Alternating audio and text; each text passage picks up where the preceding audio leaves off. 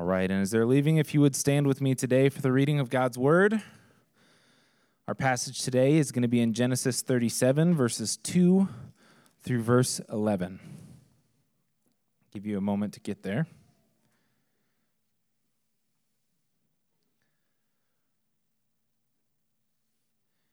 Genesis chapter 37, verses 2 through verse 11. These are the generations of Jacob. Joseph, being 17 years old, was pasturing the flock with his brothers. He was a boy with the sons of Bilhah and Zilpah, his father's wives. And Joseph brought a bad report of them to their father.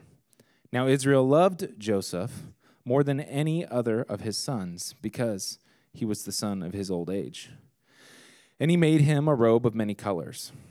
But when his brothers saw that their father loved him more than all his brothers, they hated him and could not speak peacefully to him.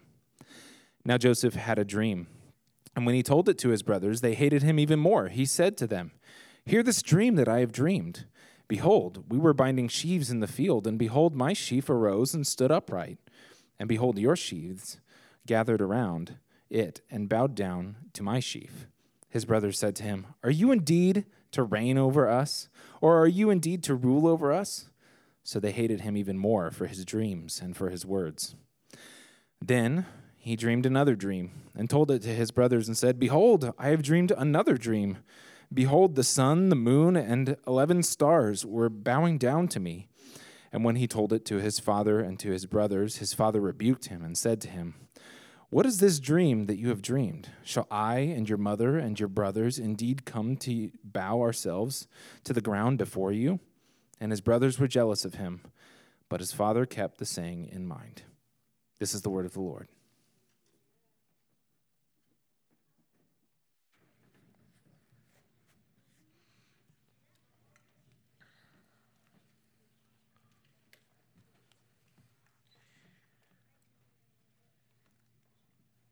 Let's pray as we prepare to look into this passage.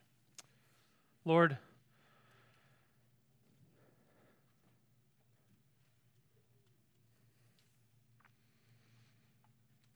we don't know what the future holds. We don't know what our life, what is before us in our life. You see the beginning from the end. Lord, I pray that as we look into this passage that we would see your Son. I pray that as we look into our future, that it would be a vision of you, Jesus, that would be at the center.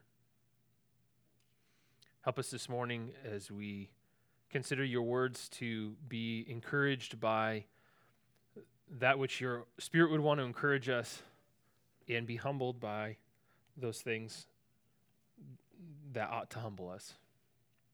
We thank you. We pray all these things in your name. Amen. With the words, "These are the generations of Jacob," we begin the final section of Genesis.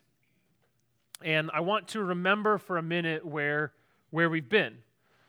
Because we've been in Genesis for a bit. So just kind of a quick refresher course. God created everything, and he called it good. He said, "This is good. This is very good." And he gave Adam dominion over all of creation. He put Adam in a place to rule over, as a representative of God himself, to rule over creation. He put him in charge. But sin mucked the whole thing up. And from chapters 3 of Genesis to chapter 11, everything that happens is a downward spiral. It just gets worse, and it gets worse, and it gets worse, and it gets worse.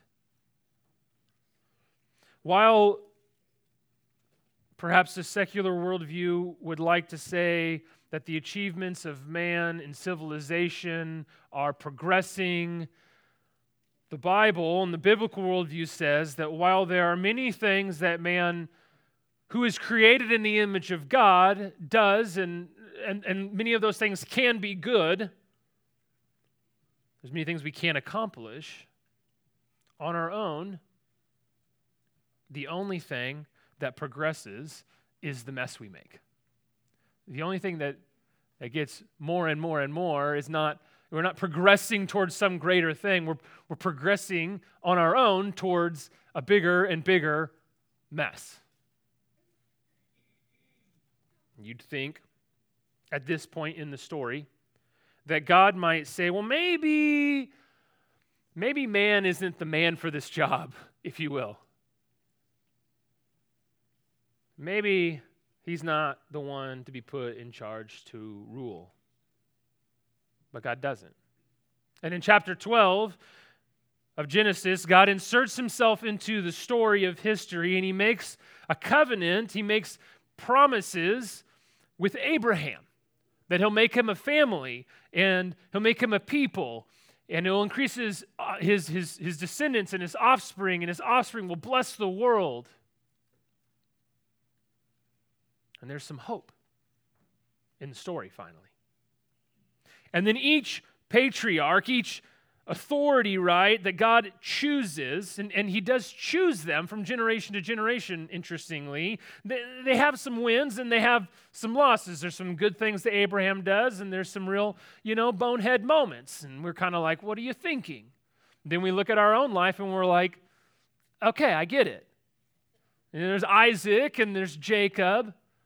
And now we get to this point in the story where these are the descendants of Jacob. These are Jacob's sons, and we're kind of wondering what's going to happen next. What's this next generation going to do? How are they going to fare in this story? And in truth, we kind of, if you're like me, you kind of begin to wonder, like, how well is this really working? How well is this really working? God has made some promises, but the question that remains for us is how can God keep his promises that he's made with all of this sin and all of this trouble that's going on? Are these patriarchs the right guys for the job? Or is this the right method at all? How is this going to work out? And there's often, I think, some automatic cynicism in our lives. I don't know if this is just part of our human nature, if this is part of the culture that we have grown up in. I'm not entirely sure what percentage is what, but there's like an automatic cynicism towards anyone that is placed in authority or is placed as a ruler over us, right? Maybe some of us spend our workday thinking about how boss is a four-letter word, The very fact of someone's position or power over us kind of disposes us to disliking them, or at least perhaps suspecting them. We have this automatic assumption that if someone else has say in our life, that it is necessarily taking something away from us. Perhaps even cheating us of something we ought to have. Another way to say this might be when someone is made an authority over us, our first reaction is to think of what we are losing by that fact rather than what we might be gaining. And that reaction is actually not totally unfounded, am I right? Because as I've been saying in the story of Genesis and also in our own lives, people mess stuff up. And the more authority, the more power, the more say they have, the bigger those messes are. And when they have authority or rulership, if you will, over us, the mess that they create becomes our mess. And we have to deal with it.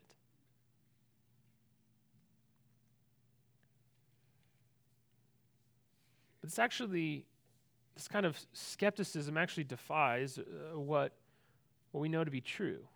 You see, when you're in a situation and something goes wrong, what's the first question that we often ask? Who's in charge here? right? We inherently understand that someone needs to have the authority and the power and the responsibility to take care of things. Or consider this, you've had a coach who told you what to practice and what play to run and whatever sport you're playing, and you know how bad it is when you have a teammate who instead does their own thing, how that doesn't work. And you know how good it is when that coach's wisdom is applied through his authority, and it makes you a better athlete and it makes your team a better team than you would have been if you just kind of got together and played like a pickup ball team or something. Or you've had a boss who's led the team well in such a way that you were able to not only be more efficient as a team, but you as an employee were more proficient in your job, right?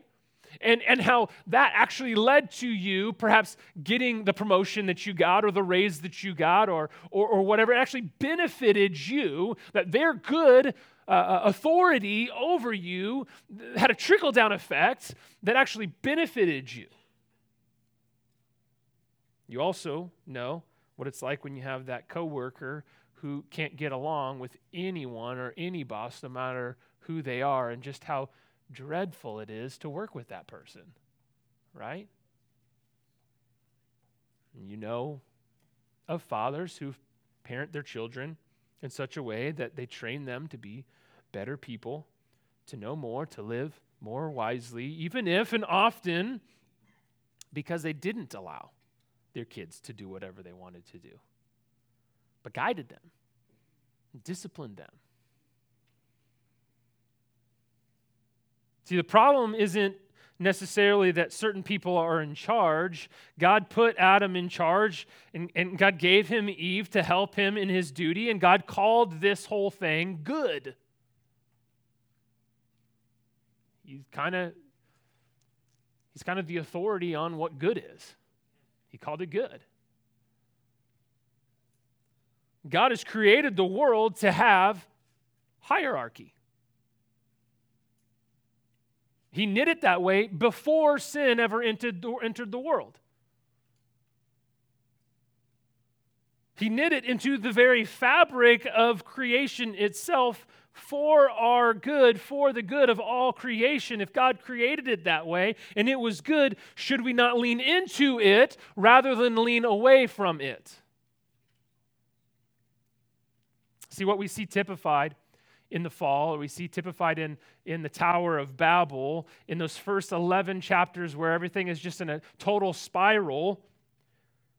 The problem isn't so much that people have authority. The problem is a refusal to submit to the right God-given authorities. The problem is the refusal to submit to God as the authority in the first place.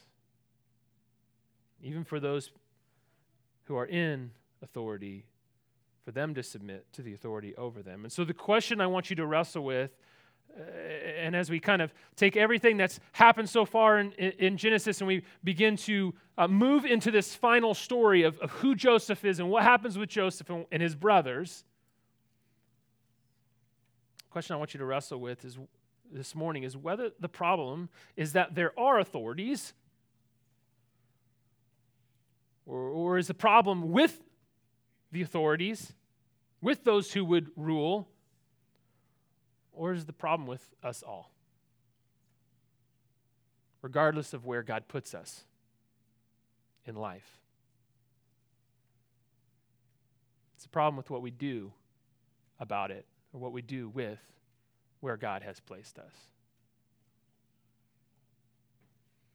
So as our passage starts in verse 2, it starts by telling us that Joseph is 17 years old. He's a kid, right? He's not a little kid, but he's also not a full-grown man like his brothers who he's shepherding alongside. They are full-grown men. And it says that Joseph brings a bad report of his brothers to his father. Not that Joseph's report was faulty in some way, but he reported his brothers' faults. Now, my guess is that if you were like me and you've grown up, you know, with some church experience, you've heard the story of Joseph before, you've probably been told that Joseph here as a 17-year-old, he's kind of this arrogant, cocky kid. And the things that happen to him in his life, they kind of like readjust him so that he can be the man that God wants him to be later on and needs him to be later on. And what I want to do this morning is completely destroy that vision of Joseph.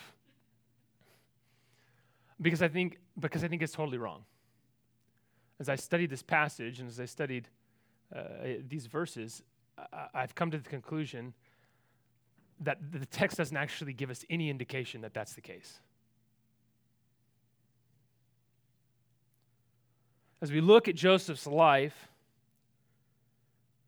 we don't actually see any significant transformation. We've seen transformations in people's lives, Jacob's life or Abraham's life. We've seen transformations. We've seen people's names changed, and they're totally different people. We don't see that in Joseph's life. Outside of these 10 verses, no one argues for any significant character issue in Joseph. On the contrary, he's upheld as a model of integrity and faithfulness in the face of adversity and wickedness, right? In other words, the burden of proof that for some reason Joseph is something other than a model of integrity and faithfulness when he's 17 is on those who would argue that his character is different here. We would assume that if all the rest of his life he is this way, that he's also this way in these 10 verses, unless there was something there, something that the Bible actually tells us that gives us an indication that it's different. So is there any evidence of that? Well, the first objection that some people might have, or that I've heard, and listen, if you've said these things, if you've thought these things, if this is just what you assume to be true, grace on you. It's what I thought until I started studying this passage. And I started talking to some other guys who were studying this passage, and we were all like, wait a second. So grace on you, grace on me. Let's all just like look at the text and go, what does the text say here? Okay. So the first objection is that Joseph's a punk for bringing a bad report. I've heard this, right? You've heard this.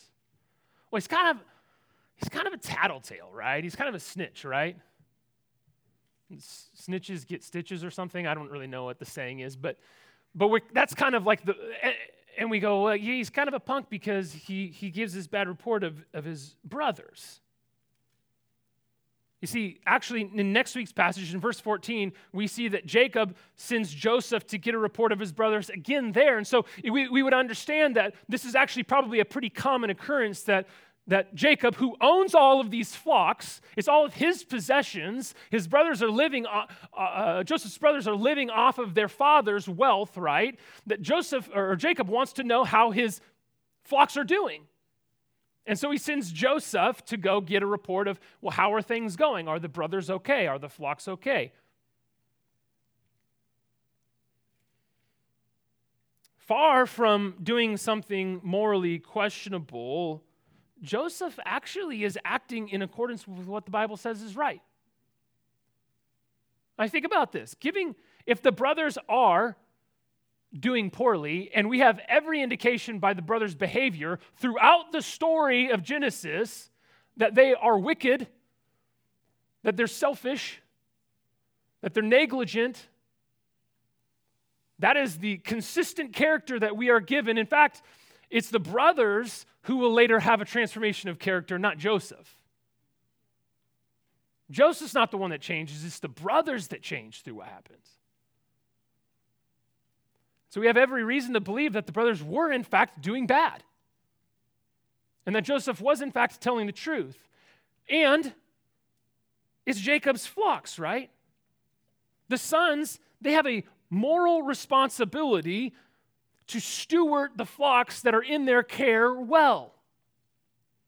And Joseph has a responsibility to honestly report when his dad asks him to. To do otherwise would not only be bearing false witness, but it would also be showing partiality to his wicked, negligent, and lazy brothers. Something that we are warned against from Proverbs to James and throughout the Bible. It's just constantly. People like that, people like Joseph's brothers, don't hang out with them. Don't be a part of their schemes. Don't show partiality, period, but especially not to them. Do what's right and good. So Joseph's report, it's not evidence that he's a punk. It's evidence that he's faithful. You see, amongst all the brothers, Joseph is the faithful son. All the other brothers are disobedient, but Joseph is faithful. And so verse 3 tells us that Israel loved Joseph. You remember Israel's, God changed Jacob's name to Israel, and for the rest of the book, it'll kind of flip back and forth, and typically when Jacob is near, physically in proximity to Joseph, it'll use the name Israel, and then when he's far away from Joseph, it will use the name Jacob. Typically when Jacob is doing things that are good, it will say Israel. Typically when Jacob is doing things he ought not to do, it will, his old self, it'll use the name Jacob. And so here it says Israel. Israel loved Joseph. Why did he love Joseph? And we could assume it was because Joseph kind of earned that by his good conduct, and that would probably, make some sense, but that's not what it actually says. What it actually says is he loved him because Joseph was the son of his old age. Remember, Jacob had married Rachel. That was his intention was to marry Rachel, and it all got mixed up. He ended up with 4 wives, with sons from 3 of them, and Rachel hadn't had a son. And he here Jacob is getting older and older and older, and finally Rachel gives birth to Joseph. And Jacob loves Joseph. And he gives him this special robe. Why? Why does he give him this special robe? I think there may be more going on here than simply, my favorite son gets a larger clothing allowance than my unfavorite sons. You see, most likely the robe indicated to everyone that Joseph, amongst all the brothers, was the heir apparent. He was the one, though he was 17 and his brothers were men, he was the heir apparent. And I think the text would indicate to us that giving Joseph the birthright was a wise decision. The firstborn, if you remember, had already forfeited his position by his own actions. And Joseph was the firstborn of the wife Jacob had intended to marry in the first place. I mean, he was the best choice by his own conduct. Maybe adorning his choice. Maybe Jacob adorning his choice at 17 was maybe not the best decision. We could nitpick on that, I suppose. Jacob, of all people, should have been aware of the animosity that parental favoritism can bring. Am I right? I mean, that whole your brother wants to kill you thing was kind of a big deal. You'd think you'd remember that.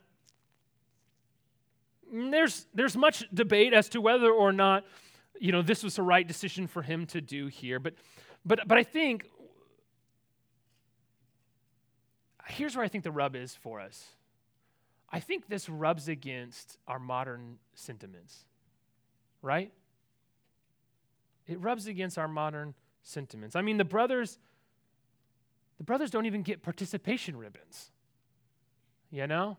I mean, you can give Joseph the robe to say that he's the heir apparent. At least give the other brothers like a nice little participation ribbon and say like, good job, you're a brother too, Thanks for participating in the family. This is kind of the way the world is. right now. We can't stand, the idea that one person wins and one person is chosen and the others aren't. And it's easy for us to jump to conclusions that Joseph is arrogant, that he's strutting around with his robe. You can almost see it. It does not take much effort to see Joseph like walking up, and the brothers are, shepherding, the flocks, and he's all kind of like, what's up?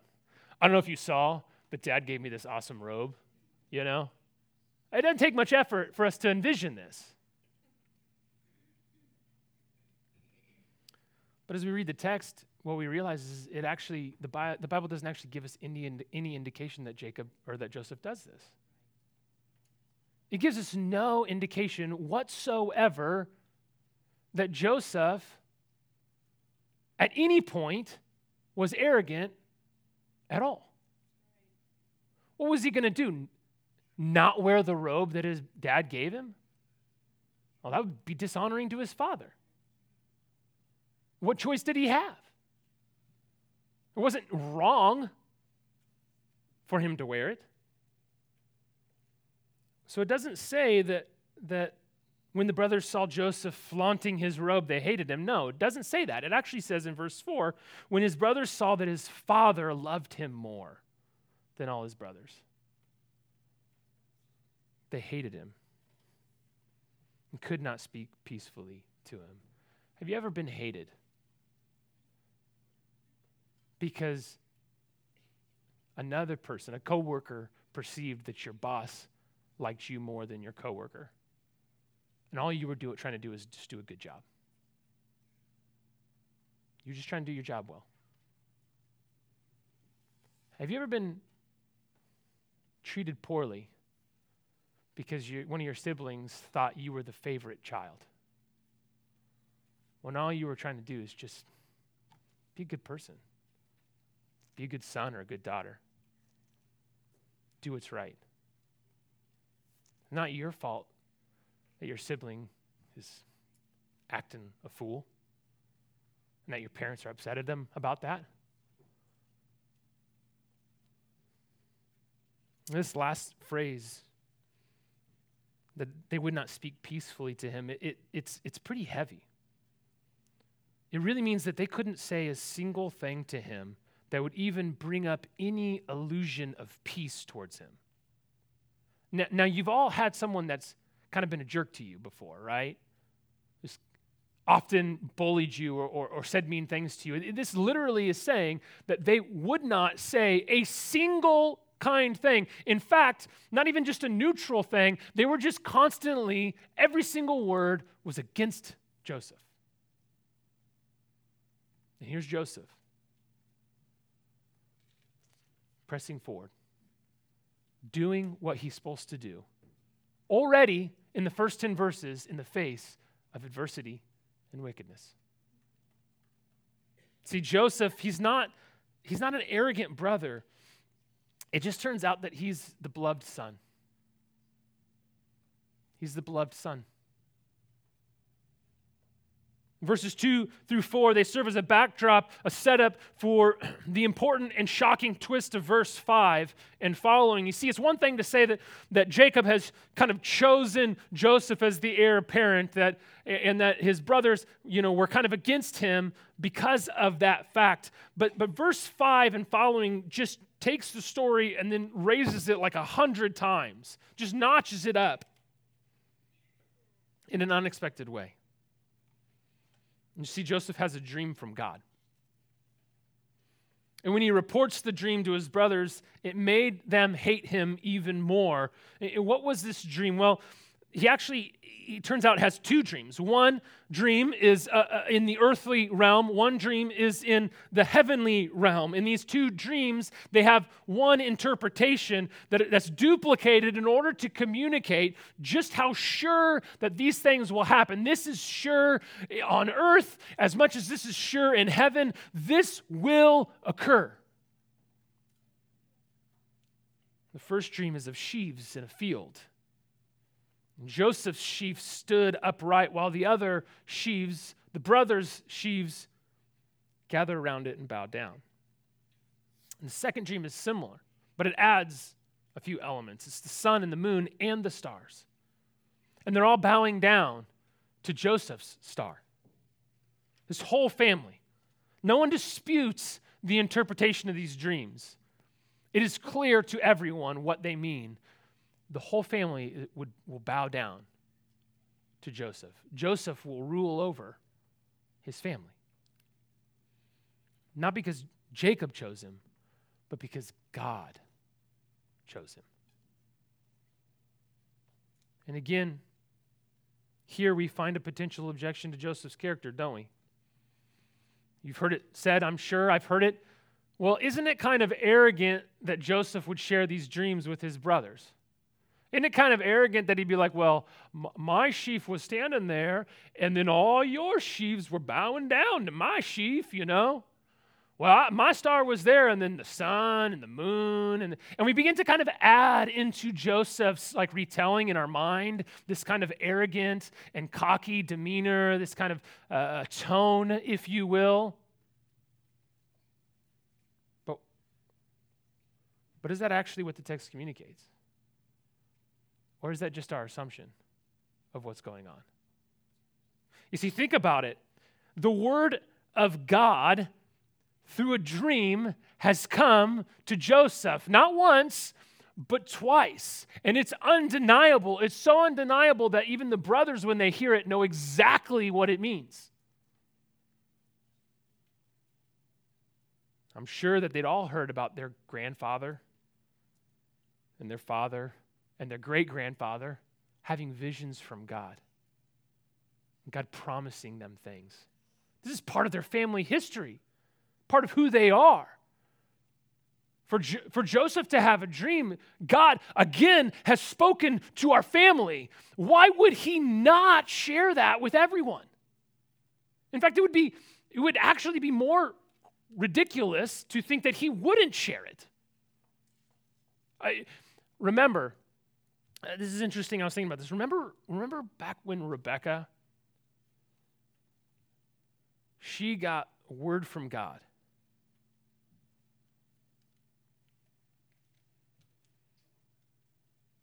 She got a word from God about her sons, and one would rule over the other. But she didn't share that. We got no indication in the text that she shared that with her husband. Or think about this. Think about Abraham when God spoke to Abraham saying, Sarah, your wife, will have a child.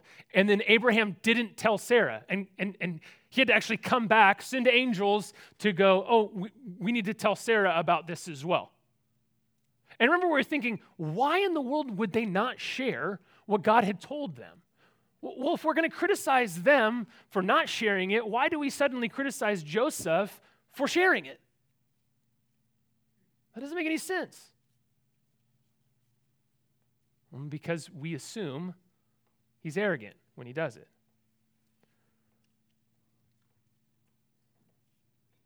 We assume bad motives when we're given no reason in the text to think so.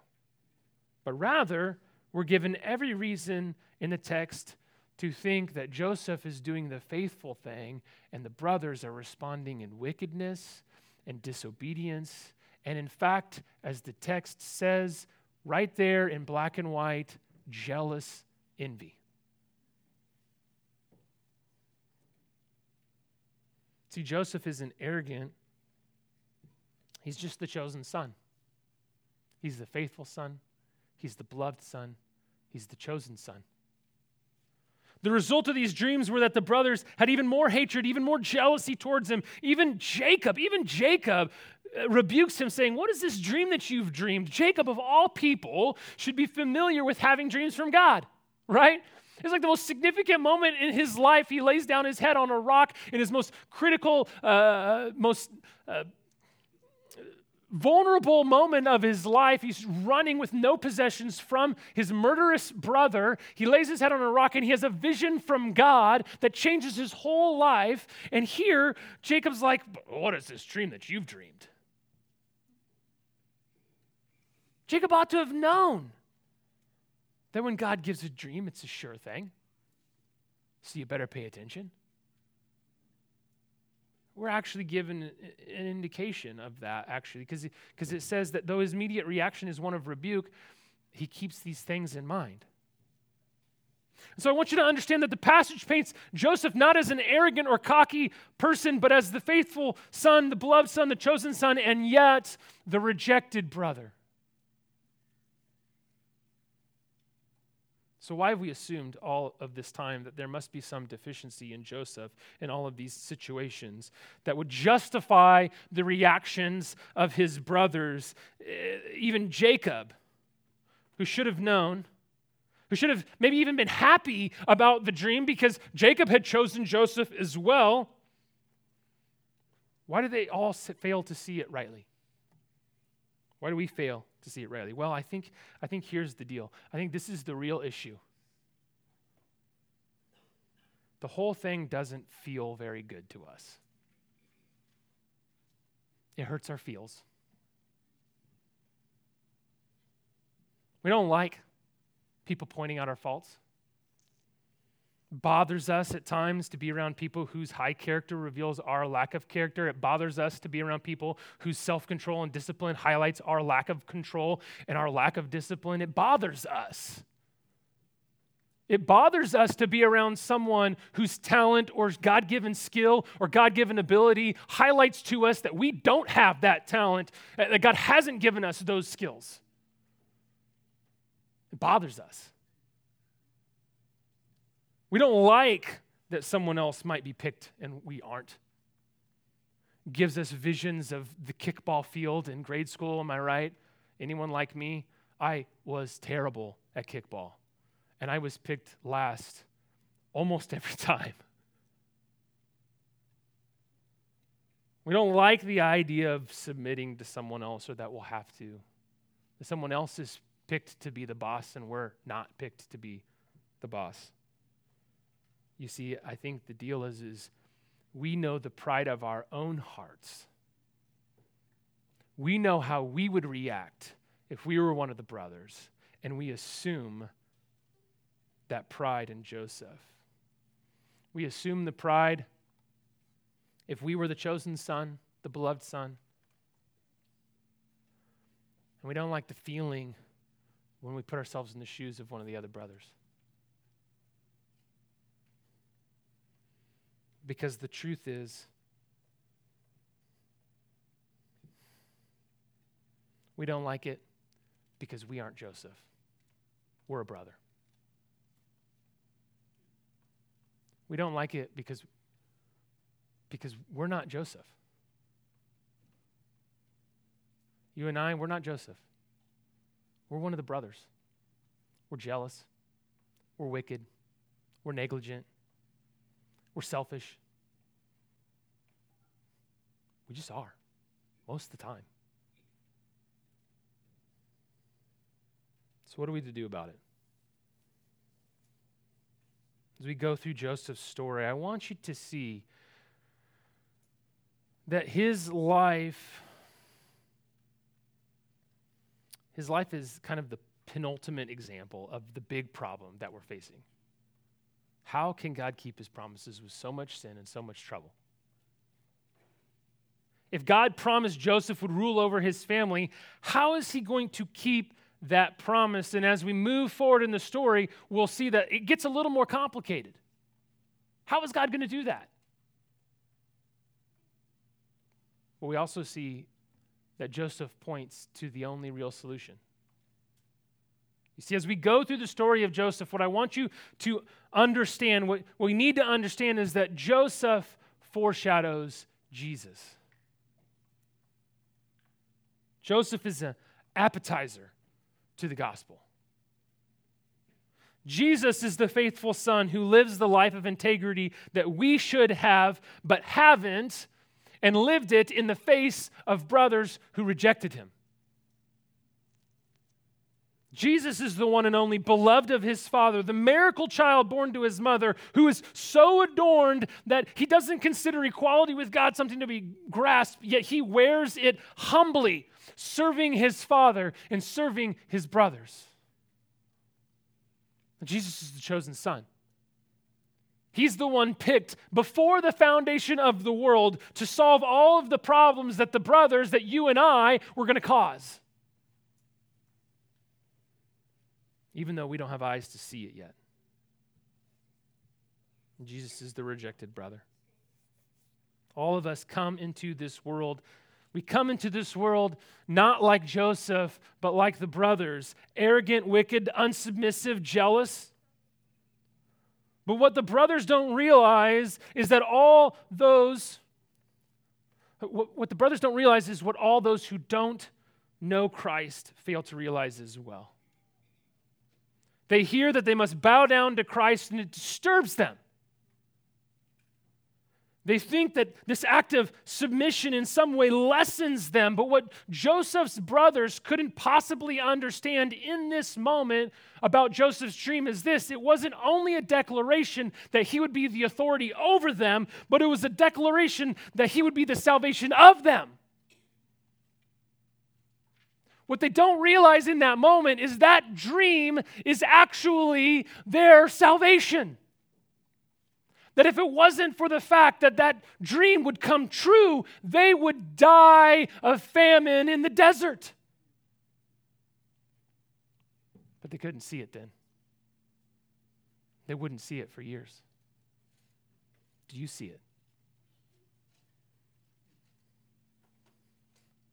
Do you see that it's not just that Jesus is the authority over you, but in being the authority over you, he's actually the salvation of you. And that's the only way it can work. It's the only way. You don't get one without the other. You don't get salvation without submission. Hebrews 2, it says it like this. It says, "What is man that you're mindful of him, or the Son of Man that you care for him? You made him," that is Jesus, "for a little while lower than the angels, and you have crowned him with glory and honor, putting everything in subjection under his feet. Now, in putting everything in subjection to him, he left nothing outside of his control." At present, right now, friends, we do not yet see everything in subjection to him, but we see him crowned with glory and honor because of the suffering of death, so that by the grace of God, he might taste death for everyone. You see, just as Joseph, who was rejected, saves his family and so many others, so Jesus, in his rejection, goes to the cross so that by the grace of God, he might taste death for everyone who would be saved. And the Father puts him in charge of everything, that every single knee will bow to him. Do you know that? Every knee will bow to Jesus Christ. There is not a single knee, a single sheaf, a single star that will not bow to him, period. And this was always God's plan. It was always God's plan that Jesus would be the faithful and the beloved and the chosen son. But it was also always God's plan that he would be the exalted son. And what Joseph foreshadows, Jesus did. And Jesus is king over everything right now. But the good news, it doesn't stop there. Hebrews continues, "For it was fitting that he, for whom and by whom all things exist, in bringing many sons to glory, should make the founder of their salvation perfect through suffering. For he who sanctifies and those who are sanctified all have one source. That is why Jesus is not ashamed to call them brothers." You see, Jesus, the rejected brother, in his rejection makes us who rejected him into brothers. And he is not ashamed.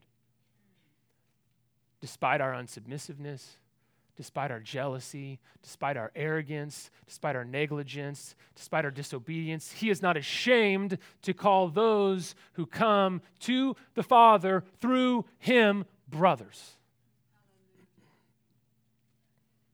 The chosen son brings many sons to glory. And as we recognize Jesus for who he really is, God's chosen authority, our brother who is over us, paradoxically, it does not bring us down. It does not lessen us in any way. Rather, it actually lifts us up. His victory becomes our victory. His exaltation becomes our exaltation. We flourish when we let go of our envy and recognize God's authority. And so with that, I want to give you just a few quick reminders. When someone is rightly placed as an authority over you, they do so, whether they realize it or not, at the permission of God. And so we should respect them as such. When they act in accordance with God's authority over them, that's a good thing, whether they realize it, that's what they're doing or not. And when they use their authority to call us to do things that are not in submission to God's authority, it is our responsibility to reject their authority and to obey God instead. And when you are placed as an authority over others, you are there. You are there by God's permission alone, because God says so. And you ought to act accordingly, remembering He is still the authority over you. And when someone is a corrupt or wicked or maybe a foolish authority, you may be rejected and you may be hated for doing the right thing. In fact, we ought to expect that when we as Christians live faithful lives in the midst of wicked and perverse authorities, that we will be rejected and hated at times. But when that happens, I want you to remember that there's one critical difference for us. One important truth that's different in the history of the world than where Joseph is. And it's that the true Joseph has already won the decisive victory. And He is already ruling. And even if we don't always see it at present, one day we will. And we can look to Him because we see Him. Let's pray. Lord,